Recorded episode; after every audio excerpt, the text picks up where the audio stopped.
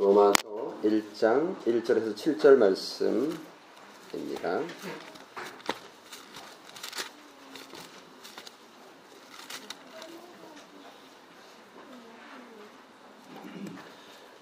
로마서 1장 1절에서 7절 말씀 제가 읽겠습니다.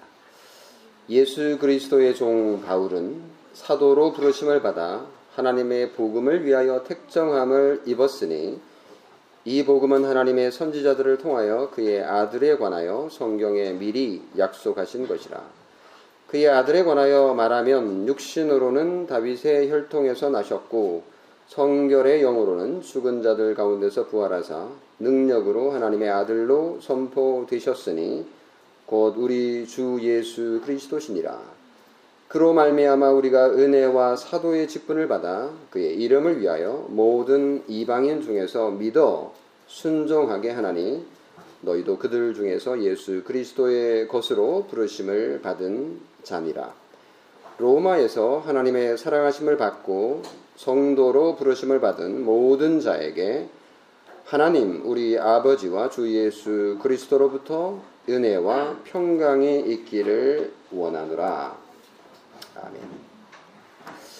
오늘 설교로 섬겨 주실 분은 미리 예고해 드린 것처럼 에스라 성경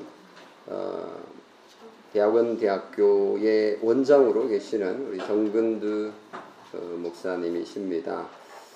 음, 나중에 소개를 좀 더 하겠지만 어, 제가 신학교 들어갔을 때에 1989년이네요.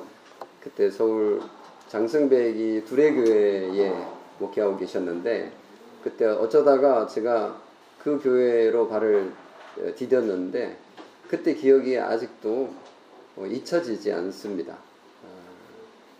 그 당시 이사야도 설교하셨고 누가복음도 설교하셨고 그랬던 것을 기억하는데 꿈꾸는 것 같았던 그 설교 시간, 예배 시간 정말 잊을 수 없습니다. 오늘 정근동 목사님께서 오셔서 이렇게 저희 교회 말씀을 섬겨주시게 되어서 너무 기쁘고 또 오후에는 우리 임직 예배 또 설교로 섬겨주시겠습니다.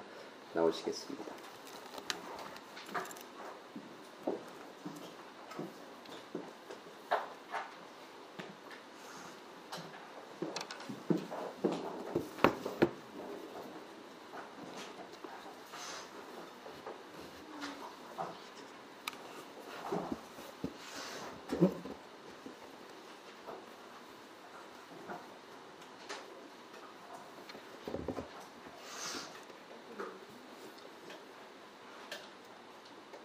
제가 시간을 오래 끌으니까 여러분들이 좀 긴장되죠? 언제 시작하나 해가지고. 저도 여기 정이 필요하거든요. 제가 앉았을 때는 얘가 뭐 하는지 몰랐어요. 네, 딱 서니까 나는 항상 이 자리에 있어야 되는 애구나 하는 생각이 네, 들었습니다. 여러분, 지난 주일이 아, 종교계획 506주년 기념주일이었습니다. 종교개혁의 불은 루트의 마음에 타오른 로마서 말씀 때문입니다. 비록 종교개혁 기념주일 한 주간 지나가지만은 오늘 로마서로 여러분을 만나려고 합니다. 혹시 왜 로마서가 마태, 마가, 누가, 요한, 사도행전 다음에 제일 먼저 나오는 편지가 되었을까요? 1. 맨 처음 썼기 때문에 2. 제일 길기 때문에 3. 가장 중요하기 때문에 뭘까요? 오, 예. 그러니까 잘 몰라도 눈치만 있으면은 출제자의 의도를 바로 파악할 수 있거든요. 제일 중요하기 때문입니다.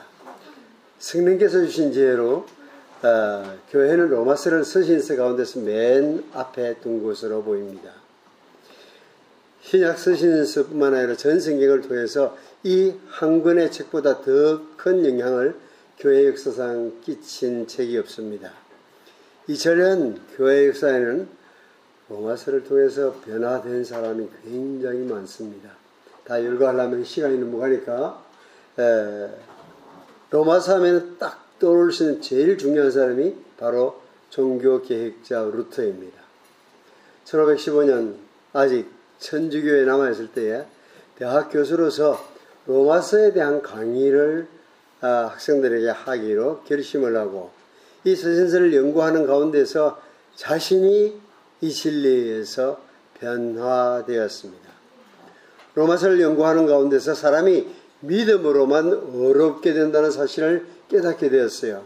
그의 삶은 사실 로마서, 갈라디아서에 의해서 완전히 바뀌었습니다. 그것이 우리가 아는 어, 종교 개혁의 도화선이 된 것입니다. 더 나아가서 교회 역사뿐만 아니라 더 나아가서 서구의 정신사는 로마서를 빼놓고는 논할 수가 없습니다. 서구뿐 아니라 진정한 의미에서 인류의 정신사는 정신사에 가장 심오하고 깊은 영향을 끼친 책을 우리는 로마서를 들 수 있습니다.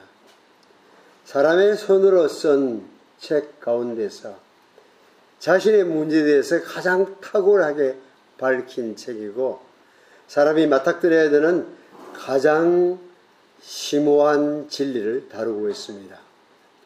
로마서에는 인간적인 너무나 인간적인 문제인 죄와 그로 인해서 고민하는 인류의 모습이 들어 있습니다. 또한 죄에 대해서 진노하시는 동시에 복음 안에서 자비하신 하나님의 모습을 만날 수 있습니다. 로마서는 우리 죄를 위해서 죽으시고 살아나심으로 그 사실을 입증한 예수님을 증거하고 있습니다. 로마서는 하나님과 바른 관계로 말미암는 구원 도리를 설파합니다. 믿음으로 어렵다 하심을 받는 성령 안에서의 새로운 삶, 다가올 영광스러운 미래를 제시하고 있습니다. 유대인과 이방인 전부를 위한 온 인류를 위한 하나님의 역사 전개를 밝히고 있습니다. 12장 이후에는 성도들의 삶의 안내도를 보여주고 있습니다. 하나님께 대해서 국가에 대해서 다른 성도와 세상에 대한 책임을 말해 주고 있습니다. 자, 아까 어, 신앙 고백할 때 아주 잘 읽었어요. 아이들이 같이 읽는다는 게 굉장히 에, 행복했습니다. 에, 아직 아, 여러분이 글을 읽을 수 있고 또 아직도 책을 볼 수가 있다고 하면은 이 책은 꼭 읽어보시는 이번 가을 되었으면 좋겠습니다. 마음 먹으면은 16장 아, 다 읽어볼 수 있을 것 같아요. 저는 오면서 아, 우리 집사님이 태워주시는 차를 타고 오면서 한번 다 들으려고 딱 귀에 꽂았는데 아, 제가 해야 될 임무는 성경을 듣는 것보다 더 중요한 임무가 3시간밖에 못잔 아, 기사를 깨우는 것이 중요한 일이라는 것을 파악을 했습니다. 그래서 이야기를 열심히 하다 보니까 결국 두 가지를 한 번에 할 수는 없더라고요. 에, 탁월한 복음 제시의 책 로마서 1장에는 그리스도 예수를 통한 자유의 선언을 들어볼 수 있습니다. 로마서에 있는 이야기를 바로 알게 되면은 그 이야기를 다른 사람하고 나누지 않을 수가 없어요. 침묵할 수 없도록 만드는 진리입니다. 그래서 로마서에 담긴 진리를 우리는 온 세상에 말하지 아니할 수 없습니다. 어, 로마서 1장 14, 15, 16절 복음을 전하고 싶어 하는 바울의 심정이 드러나고 있습니다. 14절은 복음 전할 의무를 갖고 있다고 헬라인이나 야만인이나 지혜 있는 자나 어리석은 자에게 다 내가 빚진 자라. 그러므로 나는 할 수 있는 대로 로마에 있는 너희에게도 복음 전하기를 열망하노라. 15절에는 이건 의무가 아니라 이 복음을 전하고 싶은 열망이 있다고 말하고 있습니다. 그러므로 나는 할 수 있는 대로 로마에 있는 너희에게도 복음 전하기를 원하노라. 16절을 가가지고는 내가 이 복음을 부끄러워하지 아니하느니 소리칩니다. 한 단계씩 더 강렬한 표현으로 복음을 자랑하고 싶은 자신의 마음을 표현하고 있습니다. 어, 16절 내가 복음을 부끄러워하지 아니하노니 이 복음 모든 믿는 자에게 구원을 주시는 하나님의 능력이 됨이라. 첫째는 유대인에게요. 둘째는 헬라인에게로다. 그러면 로마서 1장의 가장 핵심적인 구절은 16절입니다. 혹시 16절 찾으셨나요? 보고 있나요? 같이 한번 읽어볼까요? 시작. 복음을 부끄러워하지 아니하노니 이 복음은 모든 믿는 자에게 구원을 주시는 하나님의 능력이 됨이라. 첫째, 또한 헬라인에게로다. 왜 복음을 왜 바울은 복음을 부끄러워하지 않습니까? 첫째로 그는 사도로서 복음을 잘 알고 있었기 때문입니다. 그것을 1절부터 7절 설명하고 있습니다. 바울은 그때까지 로마를 간 적이 없습니다. 그래서 자신을 소개해야 될 필요성을 새삼 느꼈던 모양이죠. 그래서 아까 아, 저를 소개하는 아, 임 목사님의 소개처럼 89년이라 그랬습니까? 89년에 그때 막 총각일 때 같아요. 그래서 내가 어떻게 해서 그 교회 갔는지 모르겠다고 할 때 나는 속으로 답이 있었습니다. 아, 사모님을 만나려고 갔지 뭐 이런 생각이 드는데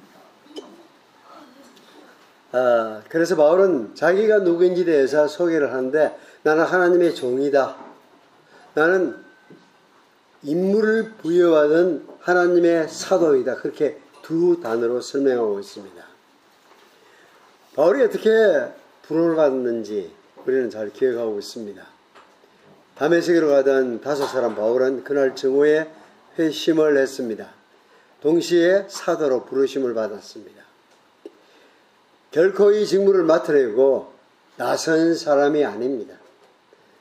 하나님이 꼭 집어서 불러서 세운 겁니다. 때로는 그런 생각해요.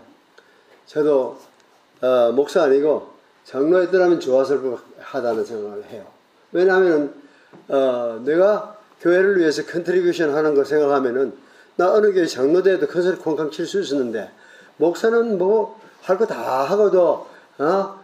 어, 눈치 살펴야 되고 말 들어야 되고 그런 상황을 생각할 때 하나님이 나를 택하지 않았다면 내가 절대로 이 일을 내가 선택해서 할 건 아니라고 생각을 했습니다. 아들이 그러더라고요. 초등학교 5학, 2학년 그럴 때부터 자기가 큰 아들이 목사가 된다 하더라고요. 그래서 뭐 그런가 보다 했는데 고등학교 2학년 되니까 그러대요. 아빠 난 아무래도 목사가 될 것 같질 않아. 왜냐하면 외국에서 오래 살아서 그런지 내가 발음이 분명하지를 못해. 이렇게 발음이 분명하지 못한 거는 나하고 우리 아들하고 우리 큰손녀하고 뭐다 이게 가문의 이게 문제입니다. 말이 분명하지 않습니다. 여러분이 들어보시면 벌써 파악하시겠지만은 그렇게 분명하지 않습니다. 그러면서 어, 자기가 어, 목사가 못 되겠다 해서 내가 알고 있었어요. 속으로는 야 무슨 소리해? 네 분명 그거는 3천 년 전에 에, 모세가 써먹었던 이야기야. 어? 달고 다른 변명을 가지고 목사가 못 되겠다고 속으로 나는 아직도 발음은 분명하지 않지만은 그래도 난 목사하고 있어. 근데 이 목사가 되는 일은 에, 하나님과 아들하고 직거래를 해야지 내가 거기에 인터피어 하고 싶지 않았어요. 개입하고 싶지 않았어요. 그래서 어, 그냥 듣고만 있었어요. 아직까지 회심할 생각을 하지 않습니다. 지금 나이가 아마 49쯤 되는데요. 저는 아직도 그 아들이 돌아서게 되기를 기다리고 있는 아빠입니다.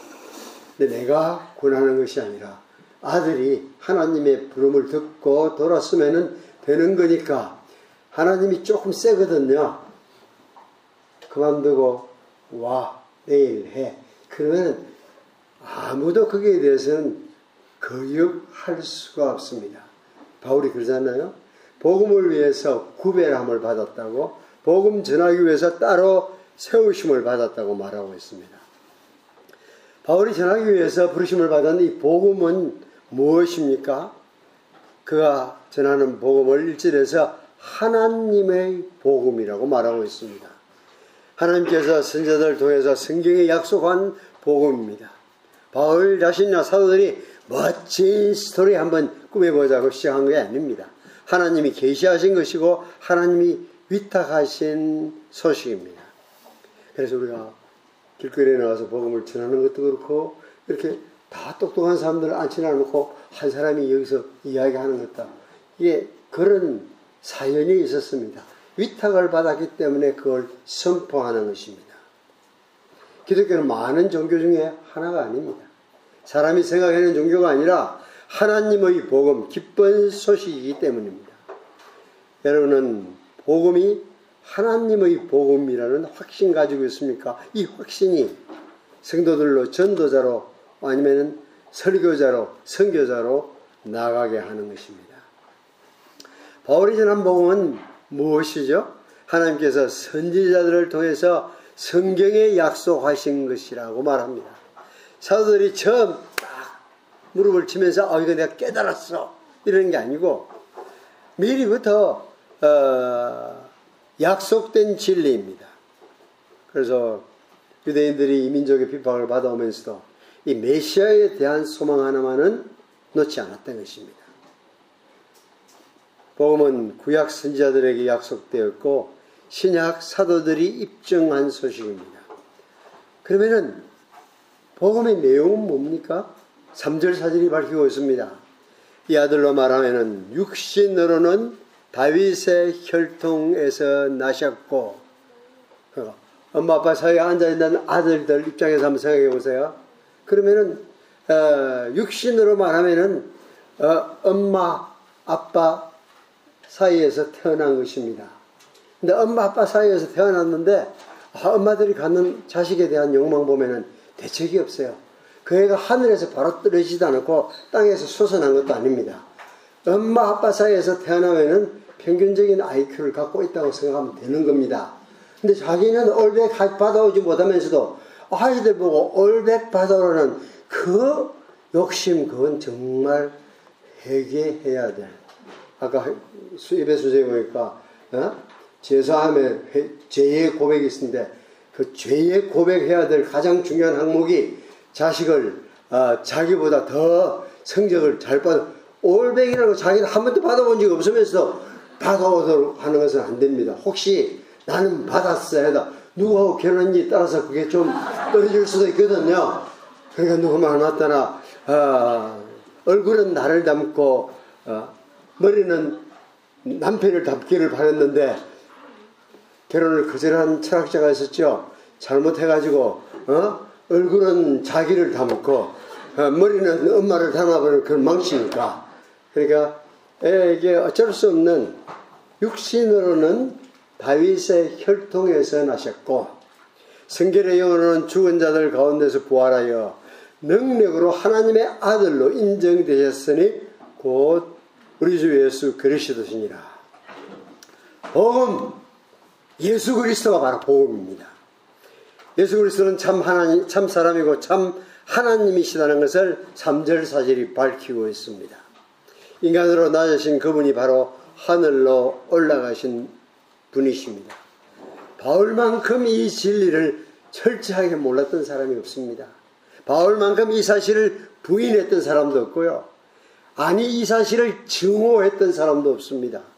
그러나 다메섹 사건이 있고 난 다음에 아라비아에서 3년 동안 성경을 다시 읽어보게 되었습니다. 구약의 모든 메시아 예언이 예수께 성취된 것을 발견했습니다. 박해했던 예수가 하나님이 보낸 메시아라는 사실을 알게 되었습니다. 예수님의 부활은 바로 그분이 메시아라는 어, 입증이었습니다. 이전에 바울은 그 사실을 부인하고 그 사실을 믿는 자들을 핍박하는 일에 자신의 삶을 소모했던 사람입니다. 사울아 사울아 네가 어찌하여 나를 핍박하느냐 하늘의 음성 앞에 끄꾸러진 것입니다. 그 일 이후에 나사렛 이단의 괴수로만 여겼던 예수께서 바로 하나님의 아들이고 우리의 주고 그리스도임을 알게 되었습니다. 이 핍박자의 입에서 나오는 고백 한번 들어보세요. 이 아들로 말하면 곧 우리 주 예수 그리스도시니라. 바울이 누군지 여러분이 안다고 하면은 이게 바울이 할 수 있는 고백이 아닙니다. 그는 누구든지 예수가 그리스도로 가면 잡아 죽이는 일을 위해서 자기 돈 쓰고 시간 쓰고 달려가던 사람입니다. 아니 이스라엘 백성들 가운데서 나무에 달려 죽은 그를 하나님이 보낸 메시아라고 생각하는 이 무식한 것들은 썰어버려야 된다고 생각했습니다. 그러나 지금 은혜와 사도의 직분을 받아서 이 아들로 말하면은 곧 우리 주 예수 그리스도라고 밝히고 있습니다. 그가 전한 복음은 그 범위가 세계적입니다. 자기처럼 교회를 핍박하던 사람이 그 교회의 사도가 되었다는 것은 파격적인 은혜라는 것입니다. 유대인으로서 이전에 바울은 아주 완고하고 편협한 사람이었습니다. 자기 생각, 그것이 옳다고 생각한 사람입니다. 한치라도 어긋나면 타협할 수 없었던 사람이 바로 바울이었습니다. 그러나 주님을 만난 후에 인종적인 편견 벗어버렸습니다. 물론 그 백성을 자기 백성을 사랑하는 애국심은 그리스도인이 된 다음에도 그대로 남아 있습니다. 나는 육신으로는 내 동족, 내 계를 위하는 일이라고 하면은 내가 저주를 받아서 그리스도에게서 끊어질지라도 달게 받겠습니다. 끝까지 애국자로 남아 있었습니다. 그러나 그는 그 일을 위해 관심이 넓어졌습니다. 오대지 육대왕이 자기의 관심의 대상이 모든 인류를 위해서 부름받은 자라고 생각을 했습니다. 그리스도인은 민족을 사랑하는 동시에 열방을 사랑하는 사람입니다. 세계 선거에는 민족적인 우월감을 극복한 자의 몫입니다. 스스로 잘나고 잘 믿는 편견을 가지고 있는 한 복음을 전하는 일에 적합한 자가 되지만 오히려 복음 전파의 방해 노릇밖에 안 됩니다. 네가 예수 믿어? 네가 잘 믿어. 그러고 말 바울이 전한 복음은 모든 사람으로 믿어 순종케 하는 복음입니다. 교회 왔다가 가는 목적이 뭐죠? 집에 가기 위해서 오는 사람들이 들어 있습니다. 아주 질이 안 좋은 사람들입니다. 예배 자리에 나왔다가 돌아오는 것이 아닙니다. 이 자리에 선포되는 말씀을 통해서 내가 어떻게 살 것인지를 결단해야 되는 것입니다. 듣는 자의 반응, 그것이 복음의 필수적인 요소입니다. 믿음의 순종은 이 복음을 선포하는 목적입니다. 안타깝게도 오늘 많은 교회가 설교는 그냥 예배 시간에 들어있는 순서입니다. 제가 한 10여 년 전에 어, 고신 교단의 총회장을 1년 했던 적이 있습니다. 근데 총회장 되니까 바쁘더라고요. 여기저기서 오라는 데가 너무 많아요. 가는데 어, 가보면은 처음에는 꼭 자리를 빛내라고 머리도 그렇게 많이 벗겨진 것도 아닌데 자리를 빛내라 가서 갔는데 아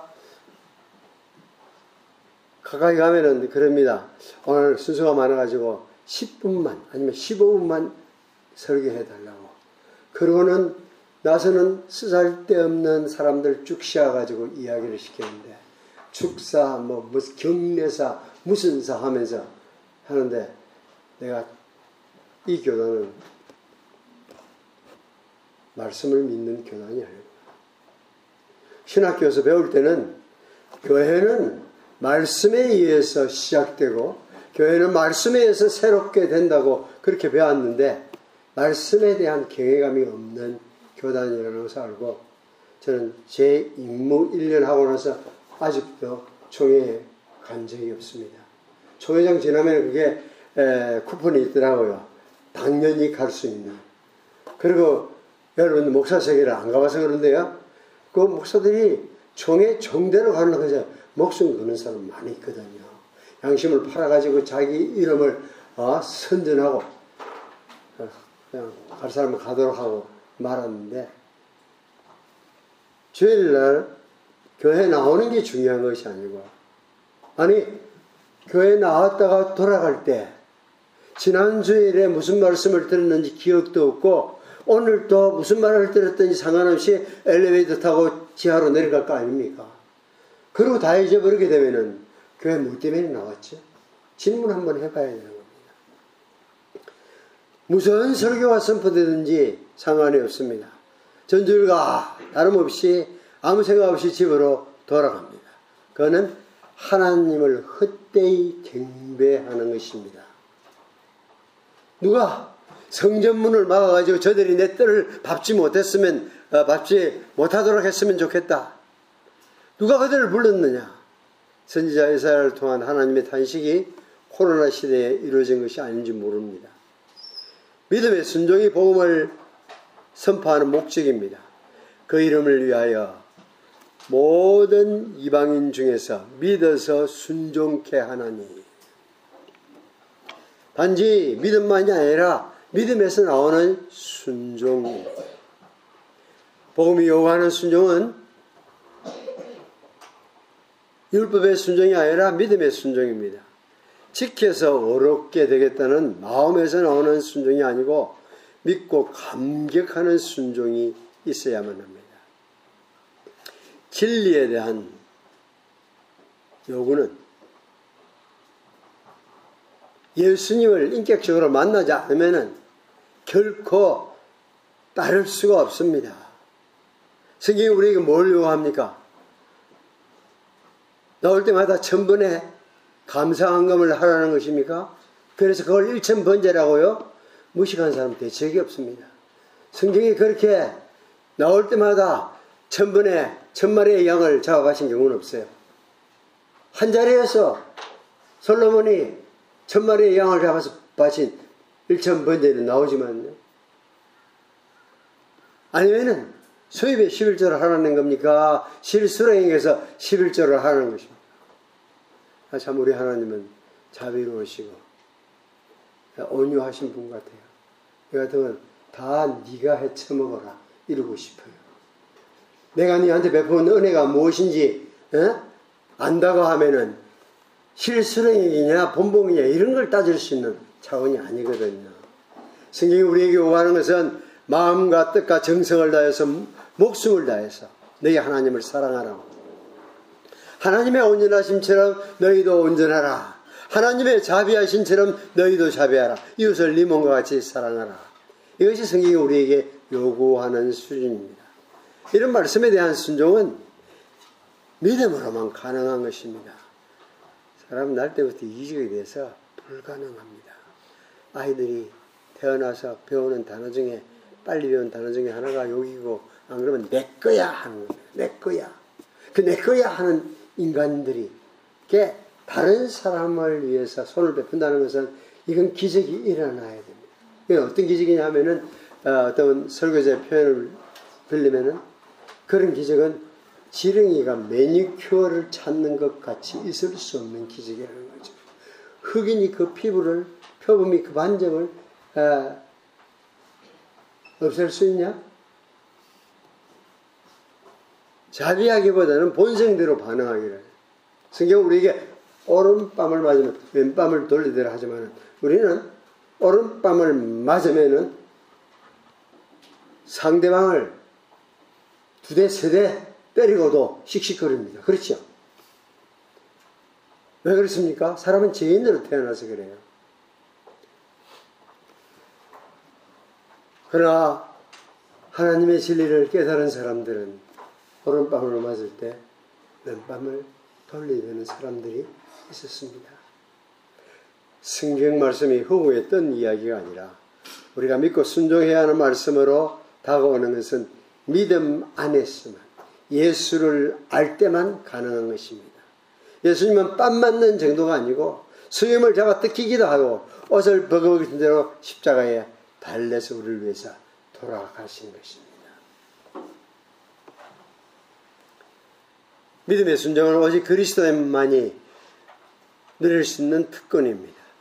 왜 바울은 이 복음을 전했습니까?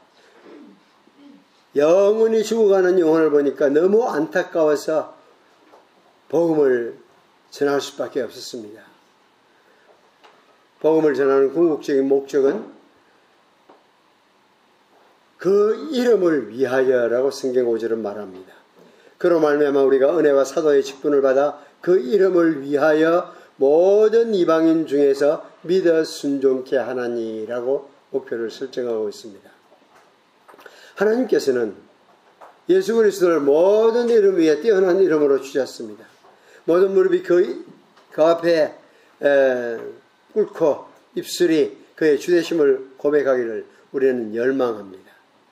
사람들이 그리스도께서 사람들 가운데서 영화롭게 되지 않으면은 살맛을 느끼지 않았던 사람이 바로 사도 바울이었습니다. 한번 여러분 스스로 다우리 교회, 교회 다우리, 성도 다우리 교회라고 어, 목표를 설정하고 있는데 여러분은 그리스도를 향한 그런 열정을 가지고 있습니까? 그 이름을 위한 어, 영예의 간절함이 있습니까? 그 이름이 알려지지 않을 때 고통을 겪고 있습니까? 그 이름이 무시당할 때 상처를 받습니까? 함부로 여김을 받을 때 분노하고 있습니까? 그 이름에 합당한 존귀와 영광이 돌아가기 위해서 항상 예타하고 있습니까? 기독교 역사로 눈길을 돌려보면은 어, 인도의 선교사 헨리 마틴 어, 이 질투에 불타던 사람으로 어, 떠오릅니다. 캠브리지, 캠브리지의 탁월한 미래를 포기하고 캘커타에 벌어진 힌두교 사원에 살면서 하나님을 위해서 이 한 몸 불사르게 하소서라고 부르셨던 사람입니다.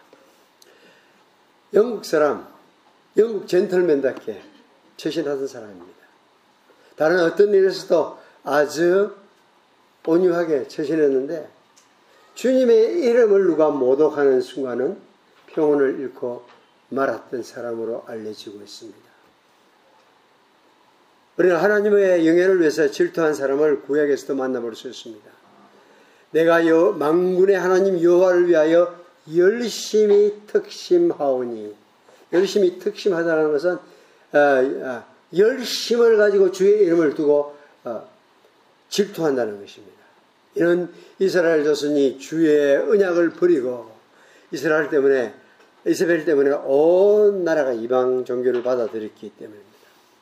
바울은 아덴을 방문해서 고대의 영광을 그리스의 영광을 돌아오면서 온 성의 우상이 가득한 것을 보고 마음에 분하여 누군 그렇게 영혼의 발작이라고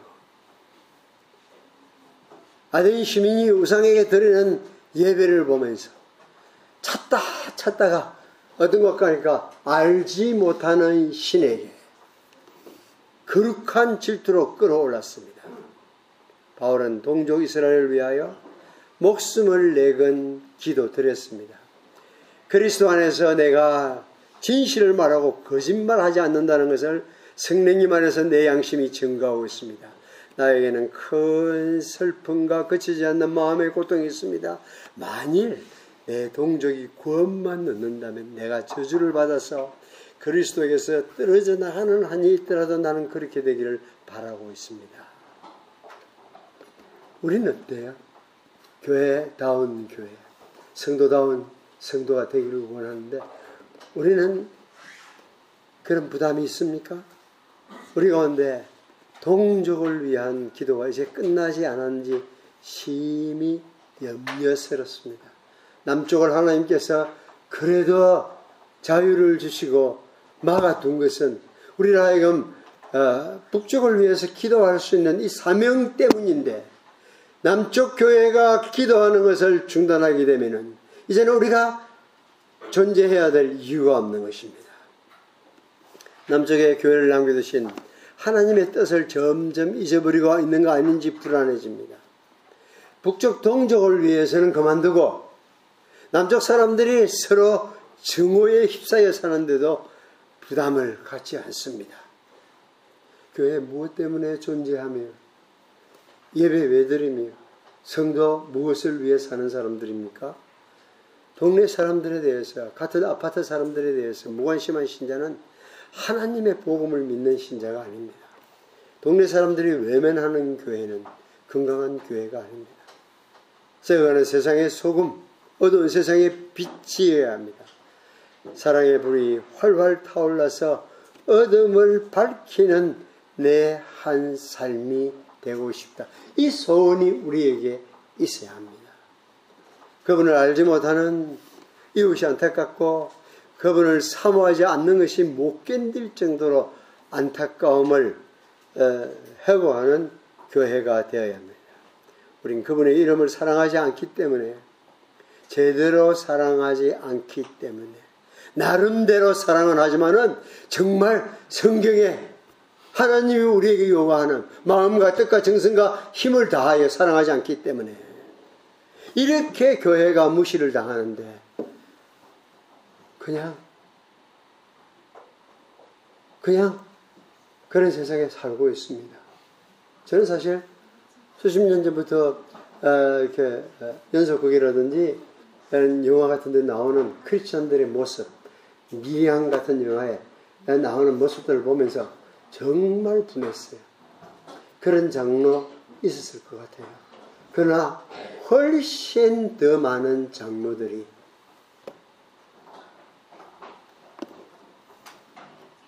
무척 살기가 어려웠을 때에 동네에서 마지막 문을 두드렸던 집이 장로님들의 집이었습니다. 그런데 이 인간들은 그 잘못 나간 한 사람을 두고 그런 장로는 우리가 생산해낸 제품이 아닙니다. 불량품입니다. 근데 그게 기독교의 내 전부인 것을 이야기를 하는데 그럴 때마다 참 분했어요. 그러면서 속으로 어떻게 이 영상 미디어를 통해서 우리 어, 우리가 믿는 우리가 사는 기독교인의 삶이 어, 어떤 것인지 보여줄 수 없을까? 그걸 고민을 많이 했습니다. 요즘 가끔씩 어, 새롭게 하소서 CBS에서 새롭게 하소서 영상을 보면서 정말 얼마나 감동하는지 저는 예배 하나 드리는 것 이상으로 그런 영상들을 보면서 아, 그래 하나님은 살아계셔. 하나님은 역사하고 계셔. 하나님은 어, 아직도 우리 가운데 역사하시는 분이야. 이런 고백을 하면서 어느 날 생각하니까 아 내가 영상들을 보면서 안타까워했던 그 기도를 하나님이 들어주셨구나. 너무나 리얼하게 그리스도의 삶이 어떤지를 보여주는 거 보면서 저는 참 감사하고 있습니다. 바라기는 보고 듣고 경험한 것을 말하지 않을 수 없는 그리스도인이 되어야 합니다.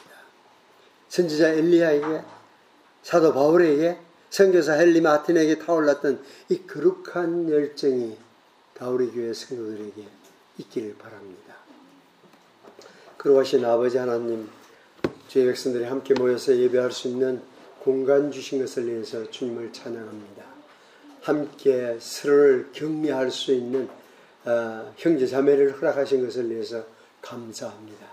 하나님 말씀이 선포될 때에 우리 그, 그 말씀이 우리의 가슴에 불을 지필 수 있게 하여 주옵소서. 예수님 이름으로 기도드립니다. 아멘.